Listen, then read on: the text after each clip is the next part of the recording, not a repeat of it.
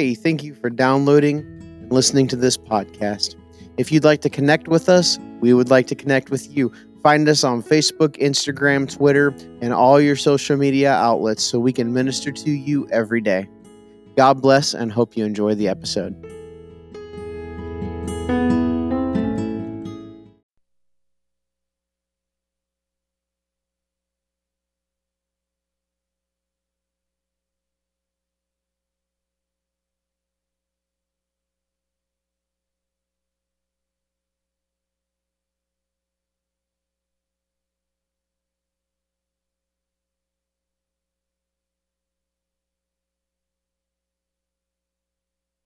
Asked me to preach, I did not know what in the world to preach on. Because I'm the kind of, I'm a very abrasive storytelling preacher. And what I mean by abrasive is I don't like to sugarcoat the gospel. I like to give it to you raw. And I've learned that when you do that, you have a tendency to split churches and offend people. But the gospel is as the gospel is, and I'm not sorry. So when I started, look, right around the time Pastor had asked me, I was ordering our Mother's Day gifts. Now, mind you, I didn't order it for what it said. I ordered it because my favorite color is on here. And I'm a girl, I like shiny and glitter and fun, and I said, Ooh, yes. Well, they came in, and I looked at them and I kept saying, Okay, God, I'm running out of time. And God goes, Child, look up. I was like, oh, abundant grace. All right, thanks, God. I'm the kind of person you got to straight up tell me to my face things. So I said, well, okay, well, how does a mother, how does abundant grace and Mother's Day tie in together? And then God said, it's not going to. Because what I want you to preach is your heart and how my grace saved you. And I said, okay, God, let's go with this. So I know as a church, you guys don't know my testimony, and I'm not going to tell you my whole testimony because it's very long and complicated, but I want to tell you about a story in my life where God's abundant grace saved me. Now, this is back in about 2012. I'm going to say like September ish. Right in that season, I was going through a divorce. My ex husband decided that he didn't want to love God, that he didn't want to take care of his family, and he wanted to be all about him. But the minute he said, You will never raise my kids in church, was the minute I knew I had to go. So I'm in the midst of the divorce. I've given up my brand new home I've just bought. I've given up probably about 75% of my possessions. I took what I could in a car with my two little babies and I moved to my mom and dad's house about an hour away. Now, during that season, right before my divorce, I was getting into drugs. I was getting into alcoholism. I was deep in my pornography addiction. I was one messed up little sinner. So when I moved to my mom and dad's house, instead of seeking God, I kept saying, God, I have every ounce of this coming. I have every ounce of this bankruptcy coming. I have every ounce of this divorce coming. I told God, I said, God, I'm not going to ask you for forgiveness because it was my stupidity that got me here in the first place. My pride was so thick that I wasn't going to let God touch it. So back in September, I'm living in my mom and dad's house. My mom and dad are also pastors. So this kind of runs in the family. And my grandmother knew that I had lost everything because not only did I lose my house, I lost my car. I had to give everything to him because I didn't have a job. I had just gotten fired the week before. My grandma, whom I love dearly, whom I'm actually going to go get to see this week, said, Honey, I bought you a car, but you're going to have to come get it. And I said, Okay, yeah, I'll come get it. At the day I left, both my kids were sick. My son was running a fever. My daughter was running a crazy fever. So I said, Mom, can you watch them? It's five hours down, five hours back. Give me 12 hours. She goes, Yeah, sure. I meet up with my grandma and I get the bla- I get the brown bullet, which was this 1996 Buick beast of a car. Loved that car. I go pick it up. My grandma decides to take us out to eat. Cool. Well, being a mother as I am, what am I going to do? I'm going to call my mom. Hey, mom, I'm going to check on my babies. I called my mom. I said, Hey, mom, how are the kids doing? Mom goes, Well, Jackson's good, but something's wrong with Addison. And I was like, Okay, what's going on? And the minute I asked what's going on, did she start going into a seizure? Something that had never happened before. And this wasn't just one of the, this wasn't a little petit mal seizure. Seizure. For those of you that know seizures, there's petit mal, grand mal, something else, bunch of medical terms. She had one of the worst ones you could have, the one where you quit breathing. Now, I lived in rural Illinois at the time. There was no, the hospital was 40 minutes away, the closest ambulance was 15.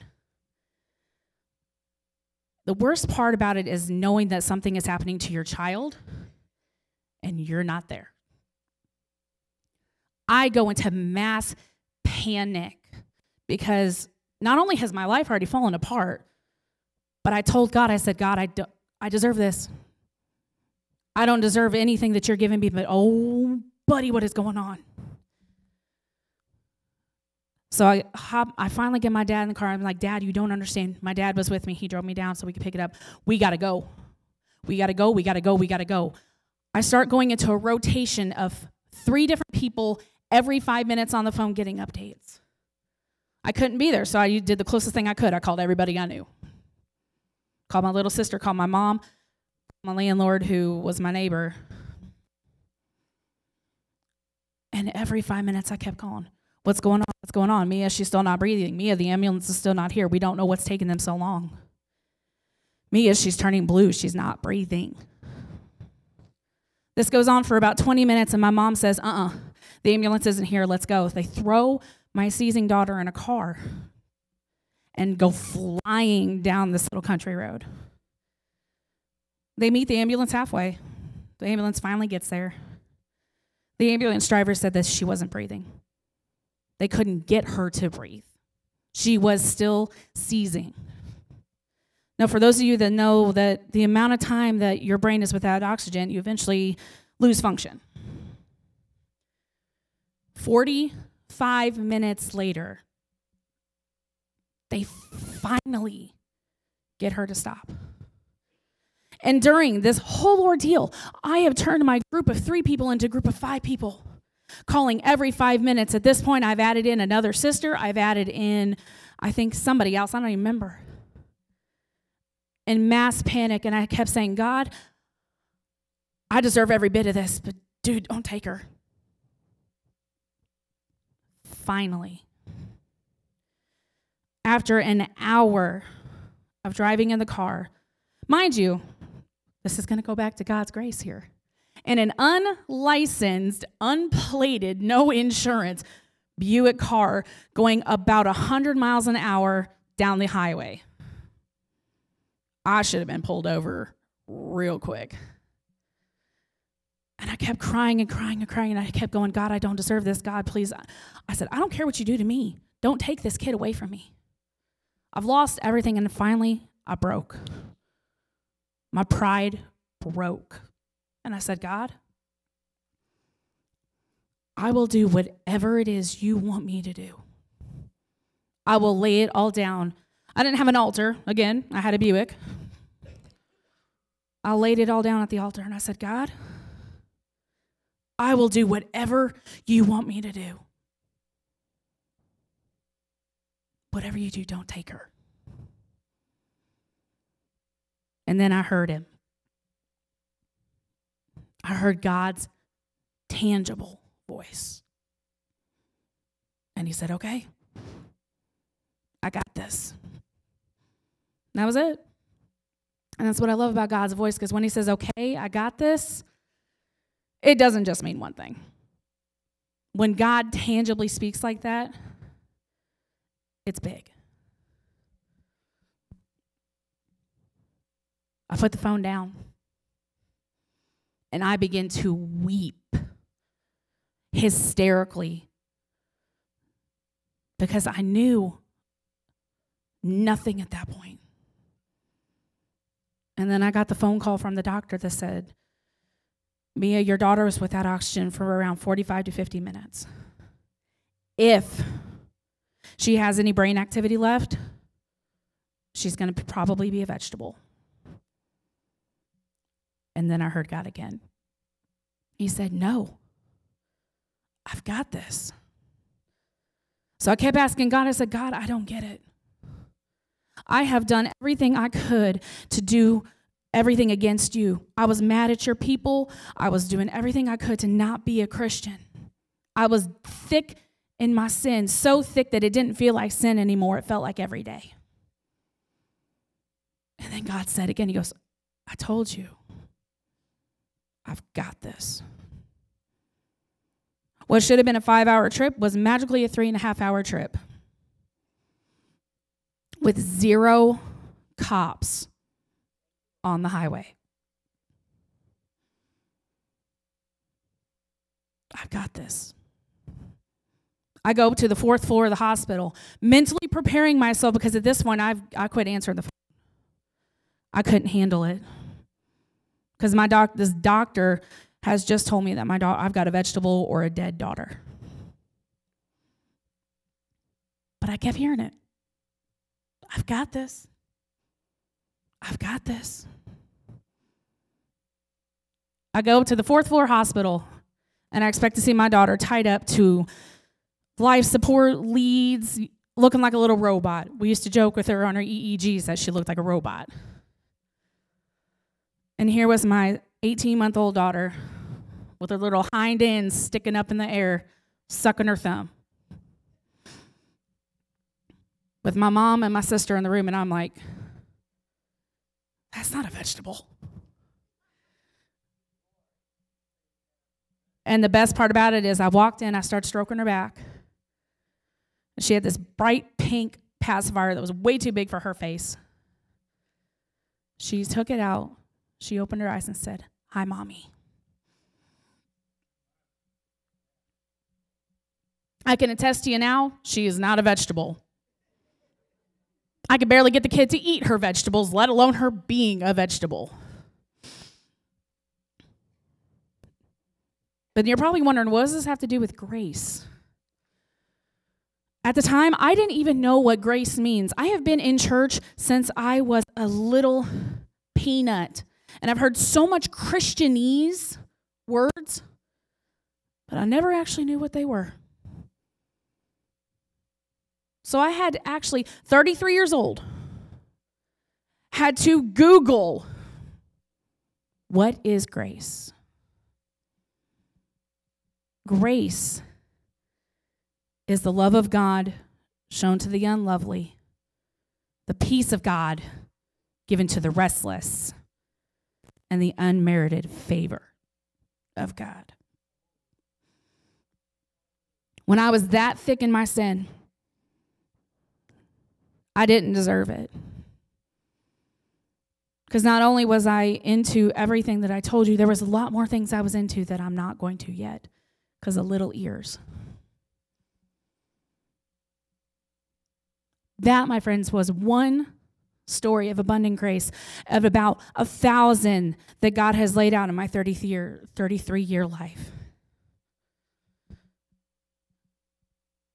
And the funny thing about grace is we don't deserve it because we're all sinners. I'm your pastor. I used to be a drug addicted person. But God's abundant grace still comes through today. God may see your past, but the, one of my favorite Bible verses is that He forgives your sins as far as the east is from the west. If you don't know what that means, take your arms like this. Are they ever going to touch? Okay, the one that said yes, come talk to me later. When God forgives your sins, I'm going to say it like my dad does. Mind you, my dad's a 60 year old biker. He goes, God drops them like they're hot, never to pick them back up again. So, all those years that I was thick in my sin, that sin came so complacent that it was just an everyday life, God forgave my sins and dropped them and started showing grace like I've never seen before. So then I said, okay, God, Well, this isn't a testimony Sunday. I need to find a, a person in the Bible who God showed un just an abundant amount of grace. So I Googled it. I love Google. I love Google and Amazon. And the weirdest of people showed up in that. It was Rahab. Now, Rahab's not a super known person in the Bible, so I'm going, first I thought it was Rehab, and I said, okay, that's funny, God. I misread it. It was Rahab. and for those of you that don't really know the story Rahab, I'm just going to do a real quick run through, and then we're going to read some scripture. Rahab was a promiscuous lady of the night. Again, little ears. Rahab profited for being a promiscuous woman of the night. Her home was built in the wall of Jericho in the land of Canaan. So she, she got a nice little wall suite, great view of dirt.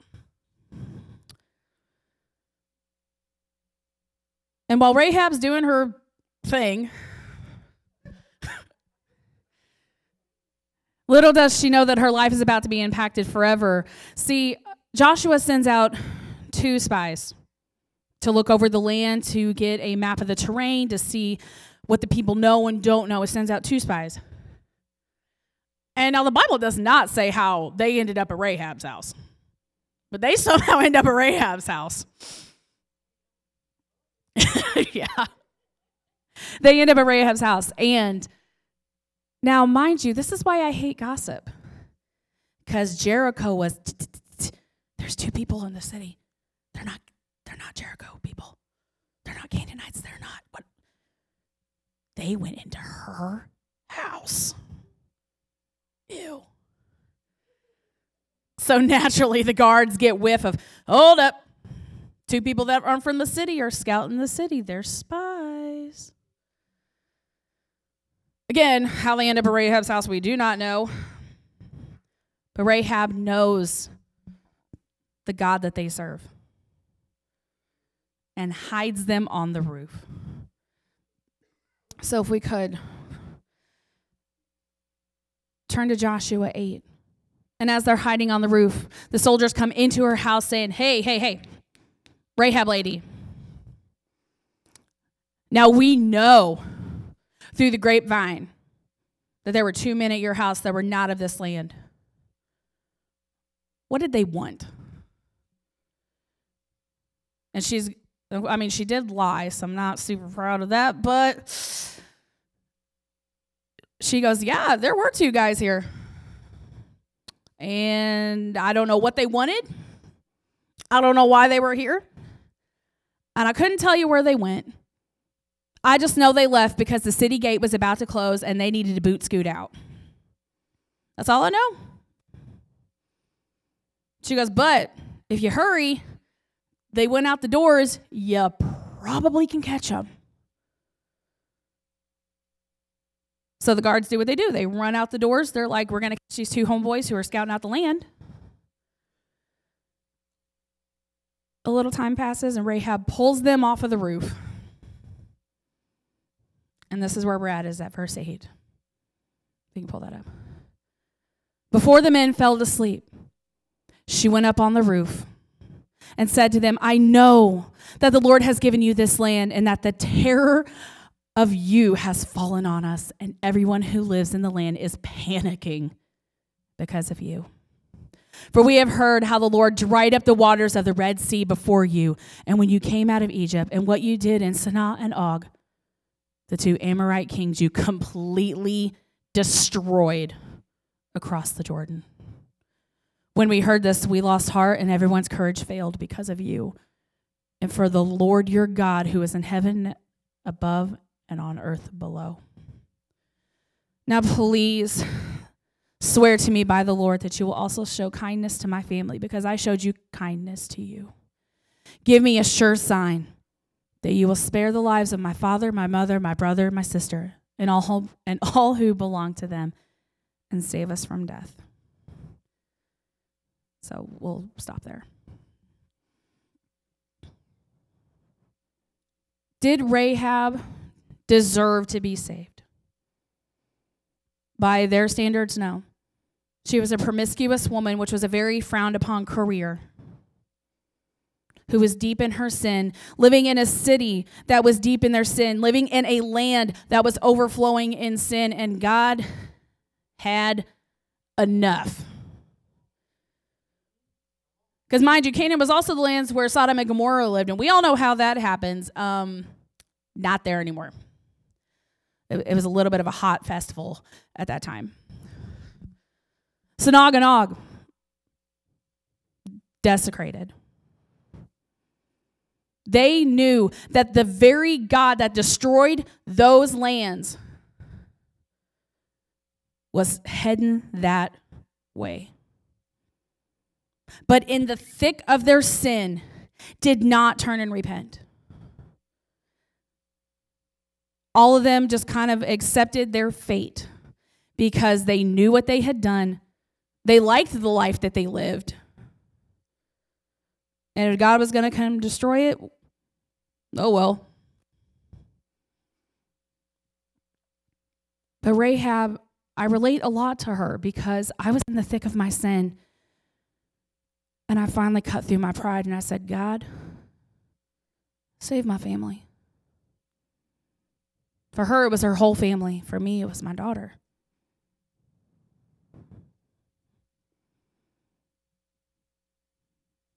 So, on that next verse, I think it was 13 or 14, the men answered her, We will give our lives for you.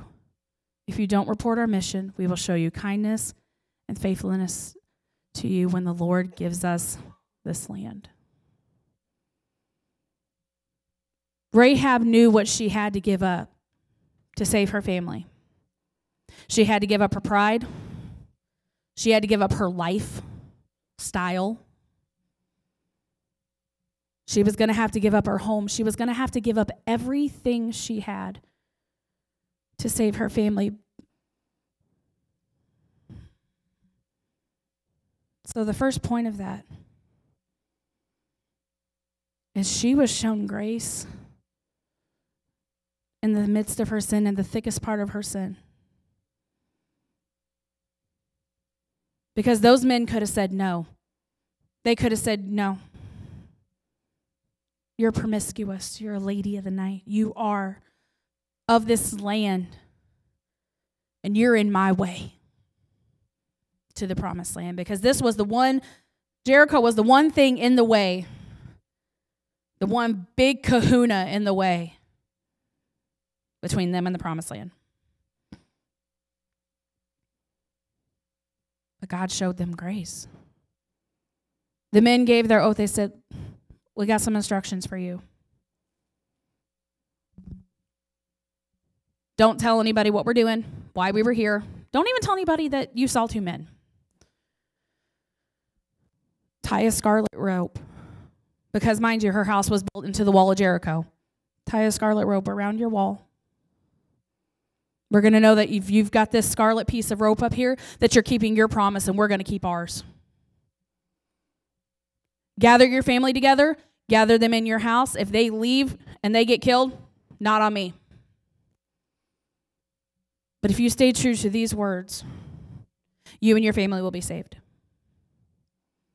She was shown grace and she was shown a second chance, an opportunity to leave who she was once before and follow the men and women of God. To save her life and the life of her family, she gave it all up. Because here's the thing. And point number two it's on the back, my bad. She stayed obedient to her promise and she waits for God to show up because here's the thing is they didn't give her a timeline. So often as Christians we want a timeline of how things are going to go so we can prepare. And I can tell you God don't work like that. God does not give you timelines on things so you can prepare because what that does is that puts us in control of God's will.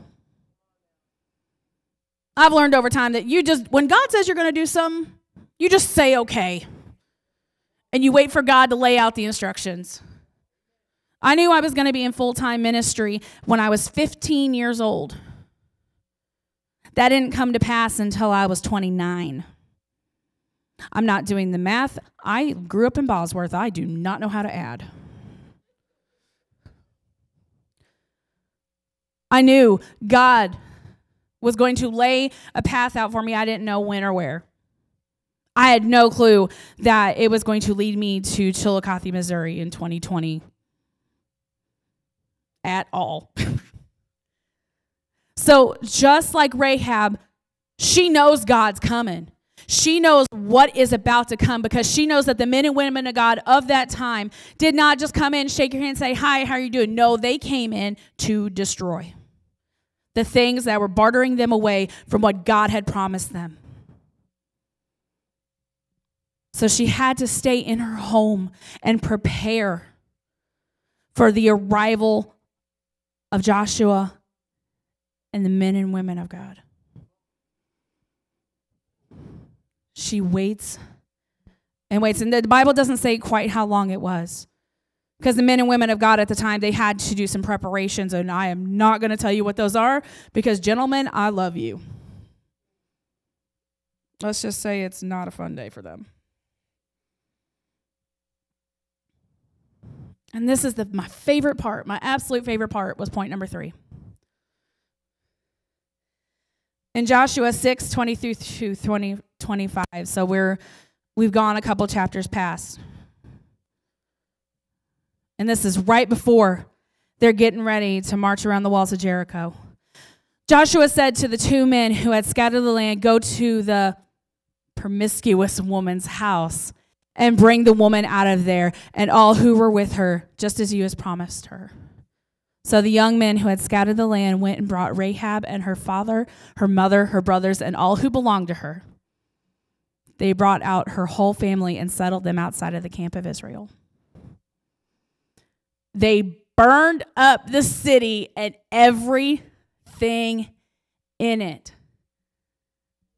They put the silver and gold and the articles of bronze and iron into the treasury of the Lord's house. However, Joshua spared Rahab, her father's household, and all who belonged to her because she hid them in Joshua had sent to spy on Jericho, and she lives in Israel to this day. Read that last part of that verse. Because she hid them in, Joshua had sent to spy on Jericho, and she lives in Israel to this day. One of my favorite Bible verses is talking about how the word is living and active. The third point, and this is my favorite, this is my absolute favorite. God paved the way for the next generations through Rahab. Turn to Matthew 1 5 through 6. And this is why. This is why. This I get all giddy when I read this verse. Salmon fathered Boaz by Rahab. Boaz fathered Obed by Ruth. Obed fathered Jesse. And Jesse fathered King David. Then David fathered Solomon by Uriah's wife. Okay, we don't need to care about that last part. Gotta, gotta read the whole verse. That's part of that. Because Rahab was obedient, because she allowed God's abundant grace upon her life, not only did she save her family, she helped develop the lineage that eventually leads to David, that eventually leads to King Jesus. One decision to leave her sin, to leave the world that she knew, to run into the arms of God, helped her develop the next generations, eventually leading to our Savior. Now, am I, when I say I relate to Rahab, am I going to birth the next Jesus? Absolutely not. But I am believing in faith that the same grace that God showed on Rahab is the same grace that He showed on my family. And I am raising the next generations to go in and to take the land. Because let's be real, America, we're acting like Canaanites right now. We are acting like Canaanites. And eventually, and I'm not, and I don't hope, I hope this never happens. But eventually, God's going to have enough. I know people are like, this pandemic was God's raining wrath. No, this was a wake up call. This was a wake up call for us as Christians to get up and do something about it. To shut up on Facebook, stop stating your opinion, getting up and realizing that your neighbor right next door to you is dying and going to hell because you won't get the courage to say, Hey, I love you. Jesus loves you. What do you need? Rahab had enough courage knowing that she was staring death in the face because when she knew those two men of God were there, she knew it was about to go down. It was about to go down hard. But she gave up her sin. It led a multitude of generations. And that's what I want for my children. Because my children are going to be the next children that go in without fear, spreading the love and gospel of Jesus Christ. Their children will be the next generation after them that does the same thing over and over and over. You believe that of your children? That right there is God's abundant grace. When he took a sinner like me who deserved death, hell, and damnation, who knew Jesus since she was eight years old, but chose not to listen to him because she was mad at him because I didn't get what I wanted. My God said, Child, I've forgiven you of your sins. But I made a promise. Because when God said, okay, I got this, that okay wasn't a okay. No, it was God saying, okay. I acknowledge what you want to do. I acknowledge that you want to work for me. That's exactly what I did. Did I have a couple hiccups in the way? Yeah, probably. and a couple was a lot. But God still continued to show grace and forgiveness again and again and again and again and again. And to this day, still again and again and again and again. I still makes mistakes. I may be a pastor, but I am still just as much of a sinner as everybody else. I'm not perfect. I don't want to be perfect. This does not want to be perfect. What I want to be is obedient. What I want to be is fearless. What I want is a faith that is so strong that I can walk up to somebody, lay hands on them, and pray to know that the Spirit of God is going to move so thick in their life that they're going to have a supernatural healing. And then that's going to ignite another passion in their heart that they're going to go and gain and do the same thing I did. Generation after generation after generation. It doesn't matter how old or young you are. God placed you at this point, at this time, for such a movement as this. And the best part about it is he says, don't fear. I'm, he doesn't look at you because of your sins. He looks at you and calls you lovely. Song of Solomon, which I am definitely not reading, little ears, calls me lovely. My child, you are lovely. In the Bible, he calls me beautiful one. In the Song of Solomon's too. In his word, he constantly doesn't say bad things about us. He doesn't condemn us. He doesn't hate us. He doesn't want us to fail or to just be ruined. He loves you. And he wants nothing but good in your life for you. The question is are you willing to turn like Rahab did? Are you willing to accept God's grace like Rahab did? Or are you so stuck up in your pride, saying, God, I don't deserve it, that you're going to miss out on some of the biggest blessings that God ever wants to give you? It's okay to admit you're a sinner. I just told you guys I was a drug addicted lady of the night who had serious issues with alcohol and pornography. Yet God showed me grace and said, My child, you are set free from those addictions. My child, you are set free. Go up and train the next generation to take this land back for me. Church, I want you to know that, yeah, this wasn't a Mother's Day message. But what struck my heart the most is that I see so many of you,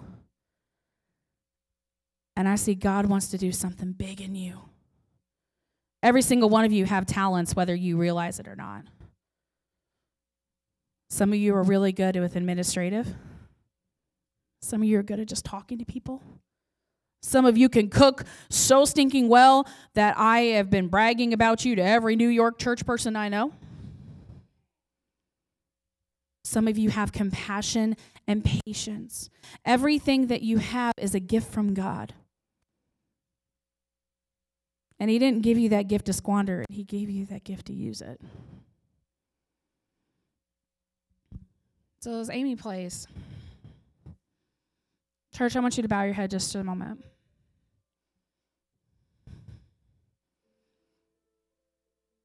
And this is what I want you to pray. Now, for those of you that don't know Jesus, I want you to know that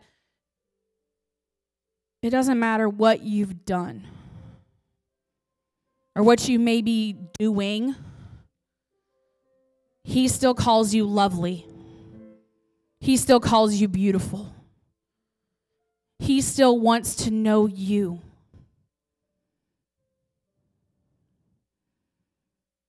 And all you have to do is say, God, I may not understand what that means. But I know you have a purpose for me much greater than I thought I had. And just forgive me, God, for what I've been doing. And teach me to be more like you. And that's it.